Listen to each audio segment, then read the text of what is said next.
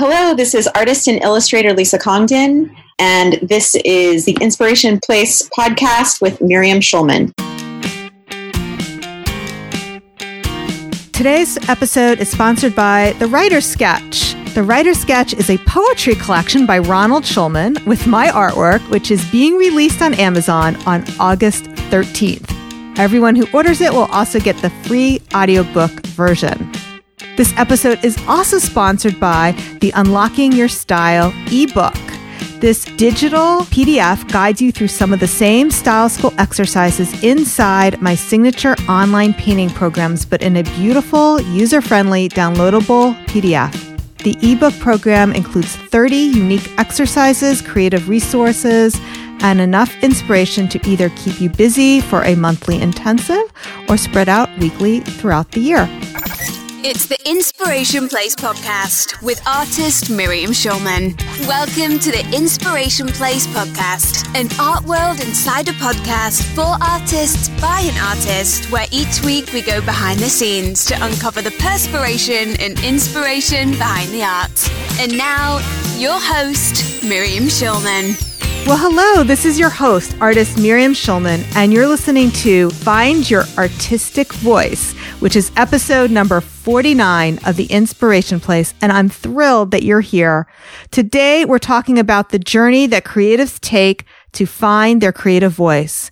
In this episode, you'll discover what is an artistic voice, why having a voice matters, and also some of our favorite strategies for developing your voice as an artist. But before we get there, I wanted to tell you about my Unlocking Your Style book program, which contains 30 days of exercises to unleash your creativity. When people ask me, how do you create your own style? I always tell them it's not about creating it.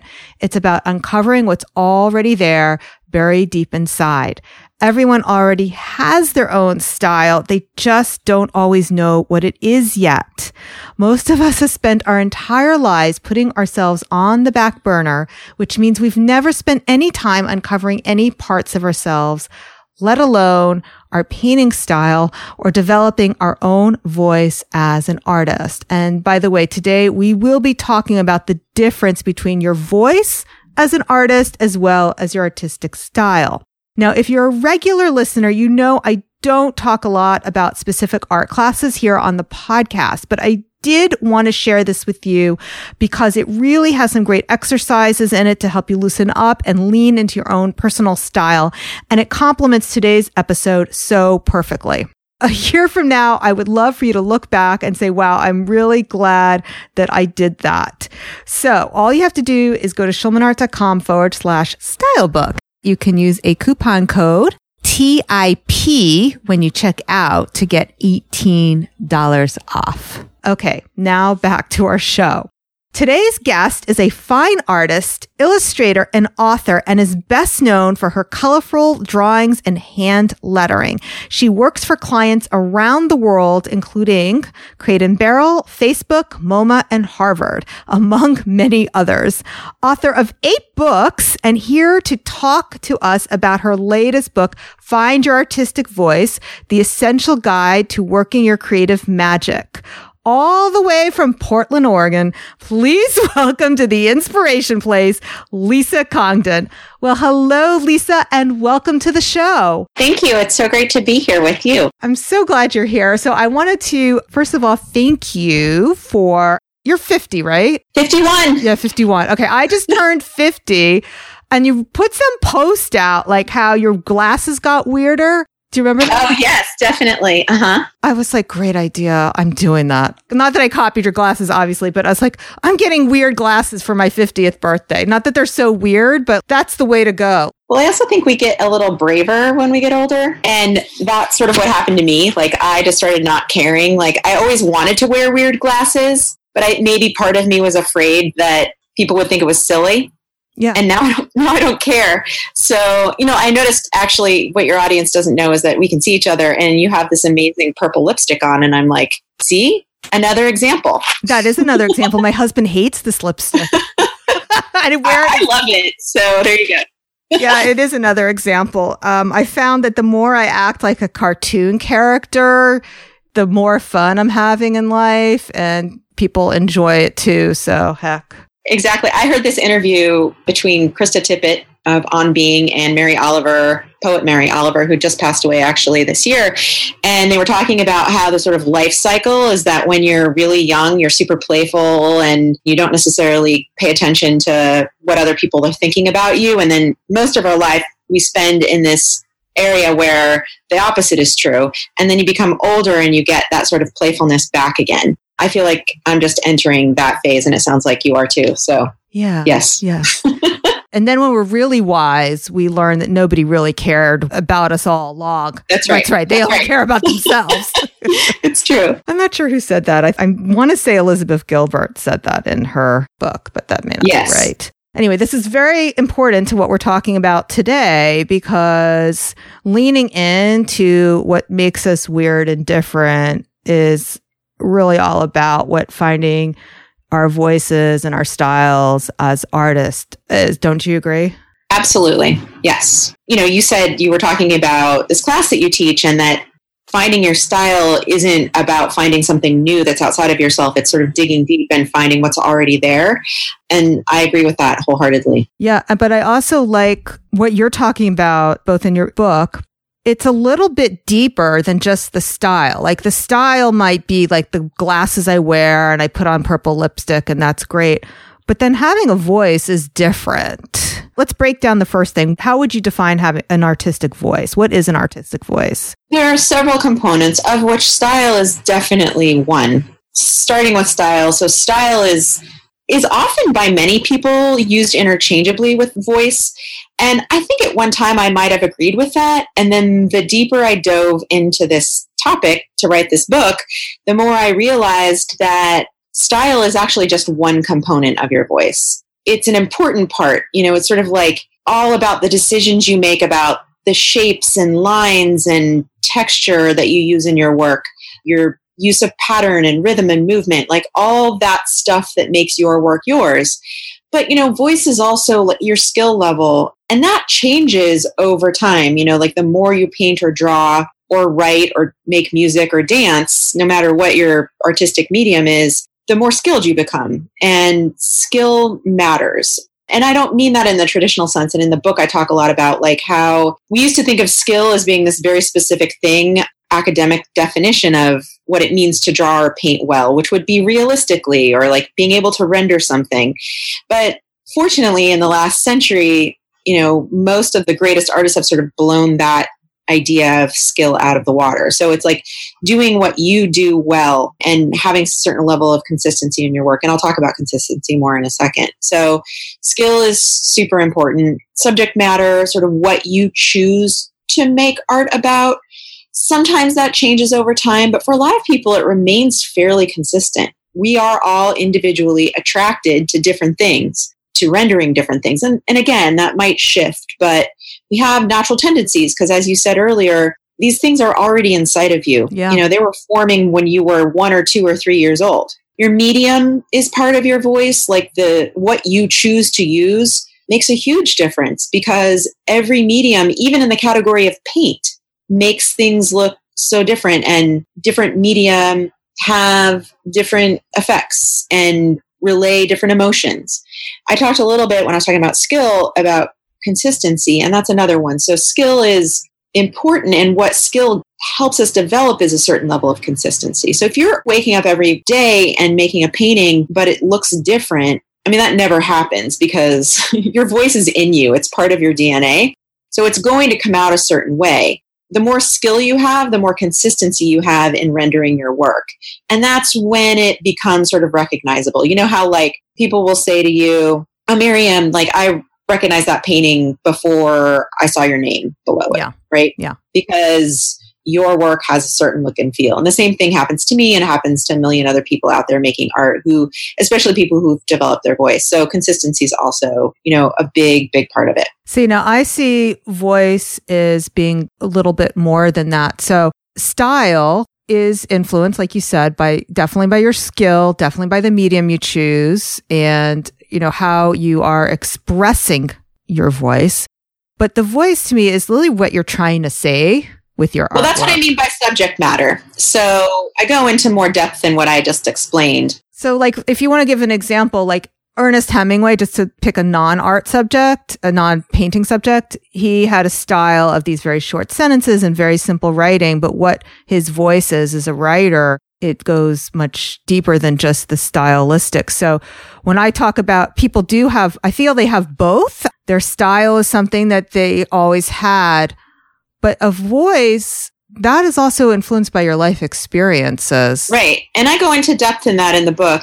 I glossed over the the category or the component subject matter, but that's really what I mean. It's like your story. It's your voice is your story. Yeah. And what you choose to make work about. My topic heading for that is subject matter, but but underneath all of that is like your culture, your religion, your belief system, your your values, you know, all your family history, your preferences, all of that. Mm. And in some ways, that's the most important part. Yeah. So, why does having a voice matter? For professional artists in particular, or people who aspire to make art professionally, whether they aspire to make money from it or not, you know, people who want to sort of be part of the arts community, having a voice, it's essential because it sort of sets you apart from other artists it helps you to there's a little graphic in my book about about the sort of continuous cycle of having a voice that helps sustain you know your professional life. You have to create something that other people are going to connect with which then creates value. Money is exchanged. People pay you for your work. You have the time and resources to make new work. That at least professionally matters. It's also like a matter of sort of standing out. I mean, I feel like there's two components to it. Like professionally, you need to stand out, but anytime you're only following what other people are doing or copying somebody else's work or even copying, heavily copying a genre of work. Yeah. I mean, I feel like that's just soul sucking. Like, in a way, that's the opposite of having a voice because it's not coming from inside of you, it's coming from outside of you. So I feel like that's not sustainable because you would get sort of bored easily. but know? also, I see it happening with artists who are copying themselves. Does that make sense? Like oh, they yeah. become known for girls with red hats. I'm just making this up. You know, girls with right. red hats, right? So all they're painting now are girls with red hats and they're afraid to paint something different because this is what's sustaining their career and this is what's been marketable and this is what's been working yet they've experienced different things in their life. Now they've had a child and now they've different things have happened and it's hard, you know, when they are stuck in that, in that mode of creating for this specific market, it can also kill their voice as an artist. Absolutely. And I think that happens a lot. Like you'll notice there are artists out there or you know, I pay attention sometimes to people who it seems like their work hasn't changed in 10 years. Yeah. And then you watch their career sort of die right. a little bit. Your audience wants you to evolve. Yes. You want to evolve, and your audience wants you to evolve. That's a way to stay relevant. And it's also a way to stay interested in what you're doing. Fortunately, I think more people sort of naturally evolve than don't but I definitely think that sort of relying on yourself or what's worked for you in the past, even when you're not passionate about anymore, like that will be obvious to others as well. So, likewise, when you're joyful about what you're doing, even when you're experimenting and things are sort of looking a little crazy because you're really changing things up, it may be confusing to the people looking at your work, but it's also extremely exciting to push your work in a new direction. And I think you said this in the book. Sometimes, even when you do try like these different mediums, there's still certain things that come out that has your thumbprint on it. Yeah, it's like you can't get away from yourself. You try really hard sometimes. I do this all of the time. And I, I can't remember who I was interviewing in the book. We talked about this a little bit. Maybe it was Andy Miller.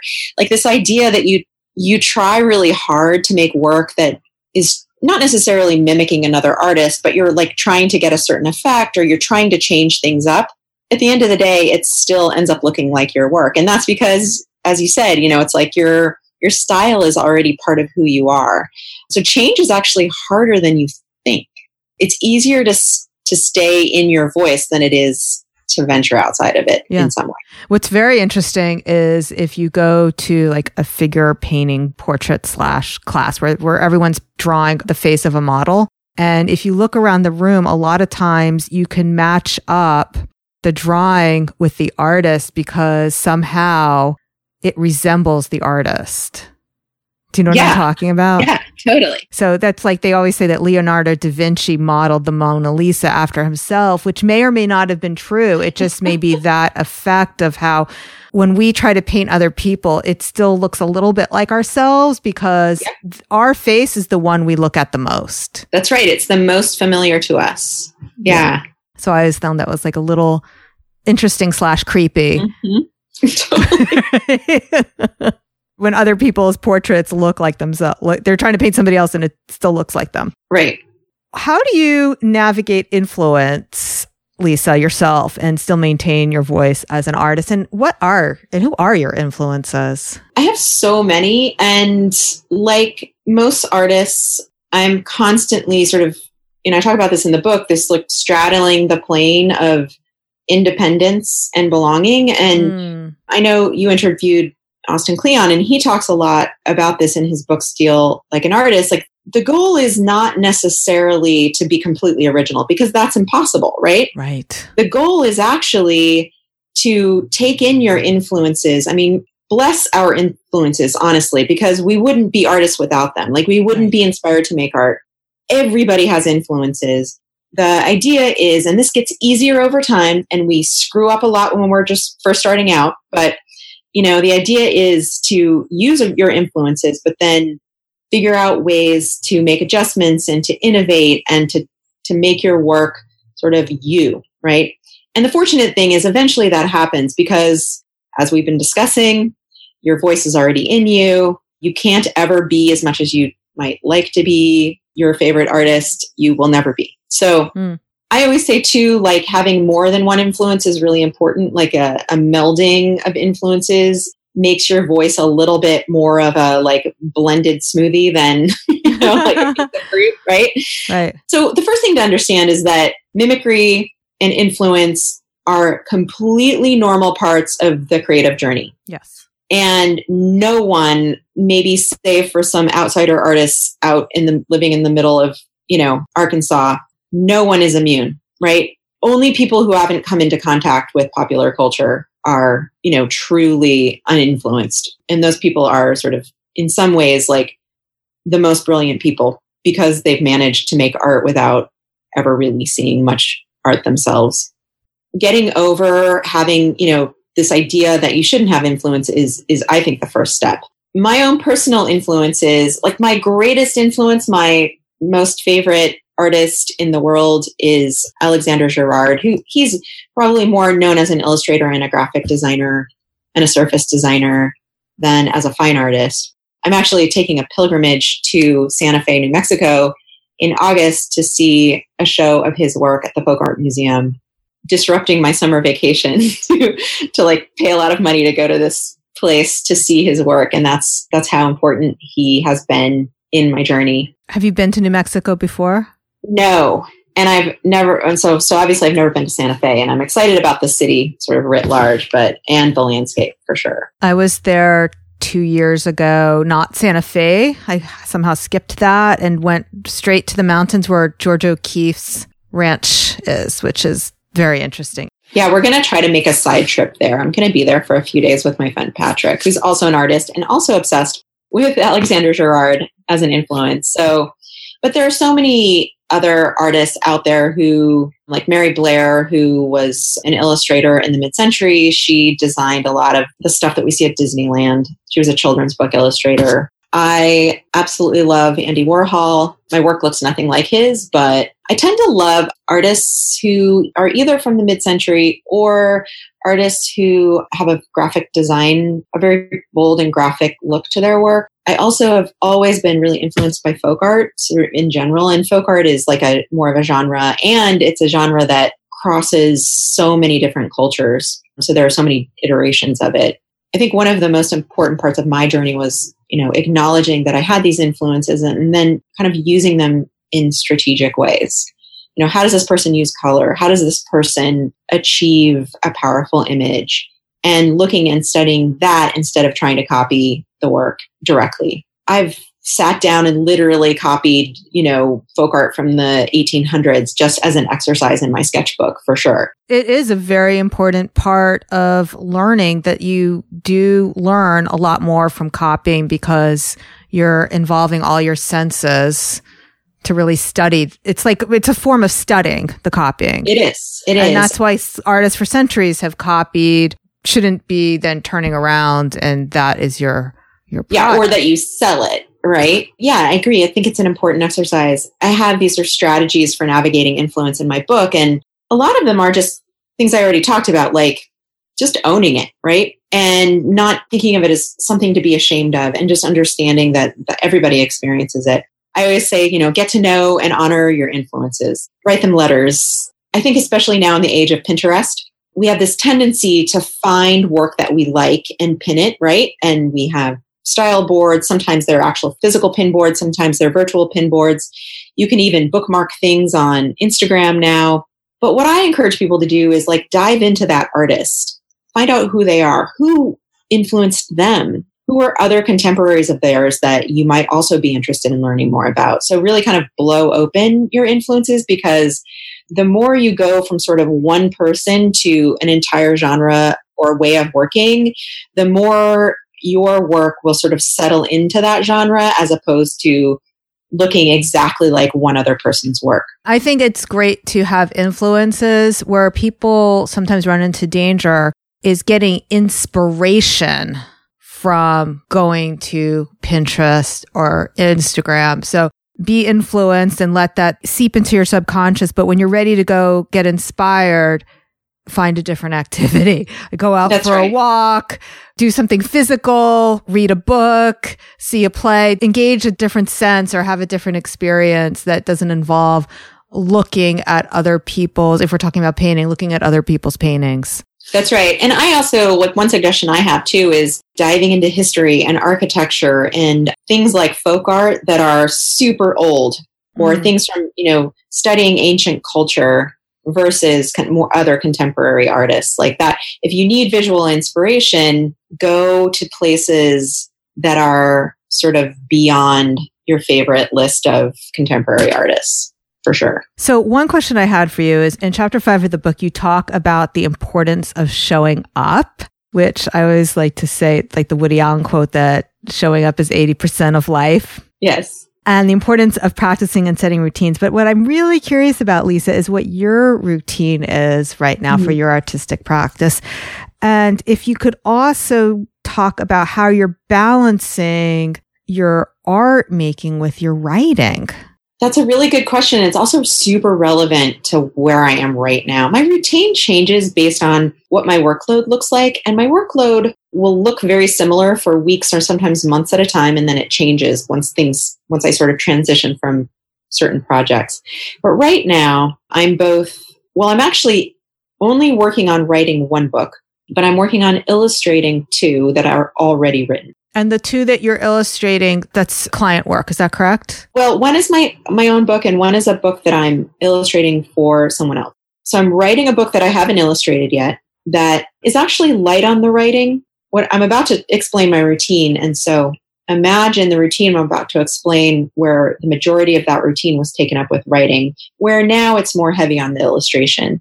Um, depending on what phase of a book I'm working on, sometimes my work hours, like my office hours, as I like to call them, are really all about writing and some phases I get to draw more. And I actually like both a lot. People ask me all the time, like, oh, I, you know, I hate writing. Like, do you hate the periods where you're actually working on the writing of a book? And I'm like, no, I like it. I actually find it refreshing. And sometimes I find it even easier than drawing. But right now, so I'm working on writing one book. I'm thinking about the illustrations as I write it.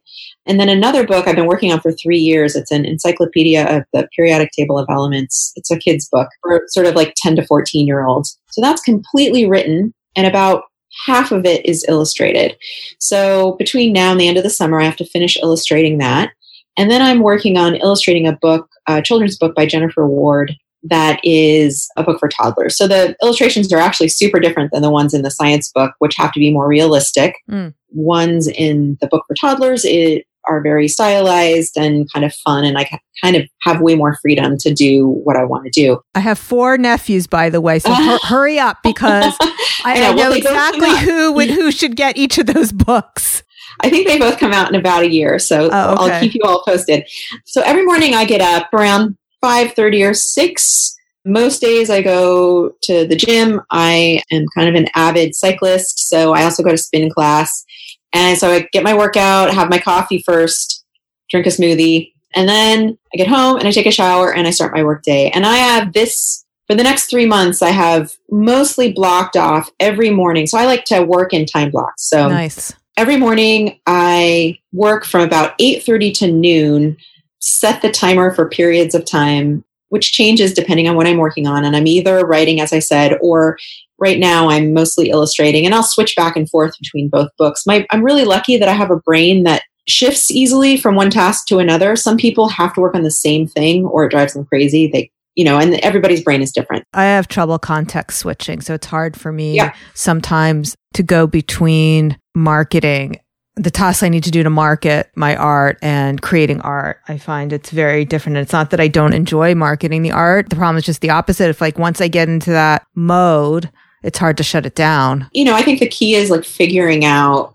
observing yourself and like when are you the most productive, you know? Mm. And then I stop for lunch. And then for the next three months, I also have dedicated to the extent that I can. Afternoons are sort of for creative like working in my studio with my hands. I really have gotten away from that a lot.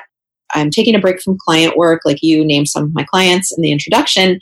I've spent so much of the last 12 years of my career working for clients. Mm-hmm. And the more you're doing commissioned illustration work, the further away you can also get from your own personal work, for, which for me is both fine art and also just making stuff to sell things that I can make prints and products out of myself. So I'm super excited because I have enough time in my schedule now, even with these three books, to carve out time in the afternoon to do that kind of work. I also own a store or I have a store in the front of my studio. So um, two afternoons a week, that's open. But when there's no customers there, I'm hopefully making stuff or I'm doing stuff like you were talking about, like figuring out how to market things. What am I going to post on Instagram tomorrow? And like preparing my my posts. And you have help with that, right? Do you have a studio assistant? I do have a studio manager. She doesn't do any of my social media, but okay. she runs my online shop. She runs my retail shop. She keeps all of my inventory and makes sure that we've got everything in stock. She also does product development and research for me. She does some graphic design work for me. So she's instrumental to my business. And I, after, you know, many years of not having help because I couldn't afford it, I feel super lucky. And then I try to wind up my day. You know, of course, there's email and admin. And so every day I deal with that a little differently, but I carve out time to make, you know, to answer interview questions or respond to emails and fulfill client requests and, you know, press requests and those kinds of things. In the fall, I'm going on a, a book tour for Find Your Artistic Voice.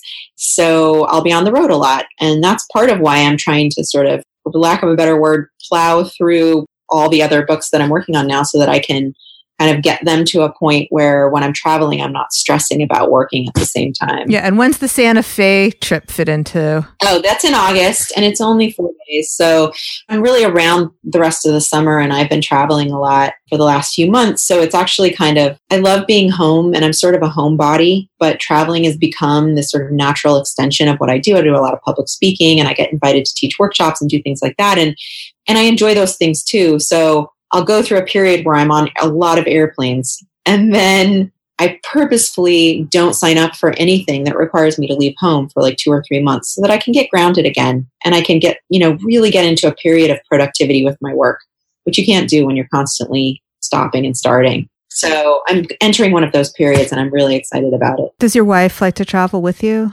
Yeah, you know, as often as she can, you know, if I can get her to come to a conference with me, we obviously take vacations together, but like I'm speaking at Adobe Max in this fall, and turns out she can come, and we got her a ticket. So she really tries. She also has a job that is demanding. I think she'd like to travel with me more than she actually does, to be honest. But she's got responsibilities, so she can't always come. And I've gotten so used to traveling by myself that it's sort of not a big deal to me anymore. My husband actually doesn't like to travel. I mean, we'll take a trip, we take our vacations together, but I'll do these kind of work vacations. I kind of make them up for myself. When I went to Santa Fe, I decided that was for work. That's where you get your inspiration. And I think those are incredibly important. That's my Santa Fe trip is the same thing. In fact, next year I'm taking what I'm calling a client sabbatical. And it's really just a sabbatical from client work. I'm still going to do other things and completely run my business. I'm hoping that with that much less sort of on my plate that I can travel more because as artists, like, you know, we were talking earlier about finding inspiration, like really, if you're able to do it or save the money to do it, you know, even getting out of your town to the next town over or, you know, going into nature, much less like getting on an airplane and flying to a different country, it can do wonders. I completely agree. It really does open you up to new experiences and, and usually the better kind of experiences rather than the other kind of experience. There's a saying I have that experience is sometimes what you get when you don't get what you want. Right. But travel is not that kind, usually. No, exactly. Yeah. Exactly. All right. So Lisa's book is available today. Today, meaning the day Lisa's giving me a strange look. We can see each other. the day that the podcast airs is timed on the day that it's released. Wow. Yes. So we were able to do that because of advanced planning. So thank you, Lisa. So you can order it right now and it's in bookstores too, I assume. Yes. Okay. So you can can order on, you know, on Amazon and make Jeff Bezos really rich. And I get to earn a dollar from that if you buy it in the show notes at schulmanart.com forward slash 49. Or you can just go and support your local bookstore. All good. No judgment. Exactly. And the book is called Find Your Artistic Voice. The link is in the show notes, schulmanart.com forward slash 49. And I also put it on my book club page, schulmanart.com forward slash book club. All right, Lisa, do you have any last words for my listeners before we call this podcast complete? This idea of finding your style or your voice, you know, part of the reason I wrote a book about it is because people were coming to me and saying, like, how do I do this? I think that a lot of people think it's a mysterious process. And there are actually practical things you can do. And one of them is just like working in spurts, like a 30 day spurt where you work on one thing for 30 days every day, you know, doing a, a, daily challenge, showing up every day and forcing yourself through practice. Because really, the way to find your voice, you know, I would say if I could like summarize the book in one sentence, it's like show up, do the work, feel the fear, and do it anyway. Eventually, you'll get there. I'm sure people listening know that when they have attempted to practice something over and over and over, they've gotten better at it. And that's because it's impossible, whether you're learning to be a good cook or get better at running or swimming or art, like showing up and practicing is actually the key to finding your, you know, or uncovering your voice, right? As you said, that's my little spiel. I love that. And the book is awesome. She includes not just her own sage advice, but also there's a really nice curated collection from from different artists. So Lisa was them. kind yeah. yeah, Lisa was kind enough to send me an advance copy. I did go ahead and order it myself so I can get my physical copy because I can't wait to see the illustrations in color on the page. Mm-hmm. So real exciting. Thanks again so much for joining me today, Lisa. It was really my pleasure. Thank you. To wrap this all up, I want to ask you if you are subscribed to my podcast. Next week is episode number 50. And to celebrate, I'm bringing on a special guest. Next week, I'm having on my husband, Ronald Schulman. And it's not just because he's super cute and hunky or because he paid me, it's because we're publishing an art and poetry book together.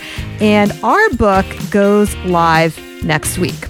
By the way, you can pre order the book right now. It's called The Writer Sketch. So go to Amazon, you can order Lisa's book, and then add the writer sketch also to your shopping cart. Oh, yeah, and one more thing the ebook, don't forget you can get $18 off. Use the promo code Inspire Me. There's definitely some concrete strategies you can use that will complement what we talked about today. Thanks so much for joining me here today. I will see you same time, same place next week. Make it a great one. Bye for now. Thank you for listening to the Inspiration Place podcast. Connect with us on Facebook at facebook.com slash schulmanart, on Instagram at schulmanart, and of course on schulmanart.com. The writer sketch goes live next week, but you can actually pre order the book, either a Kindle version or you can pre order the paperback version directly from me on my website. You'll find the links to that over at schulmanart.com forward slash poetry book.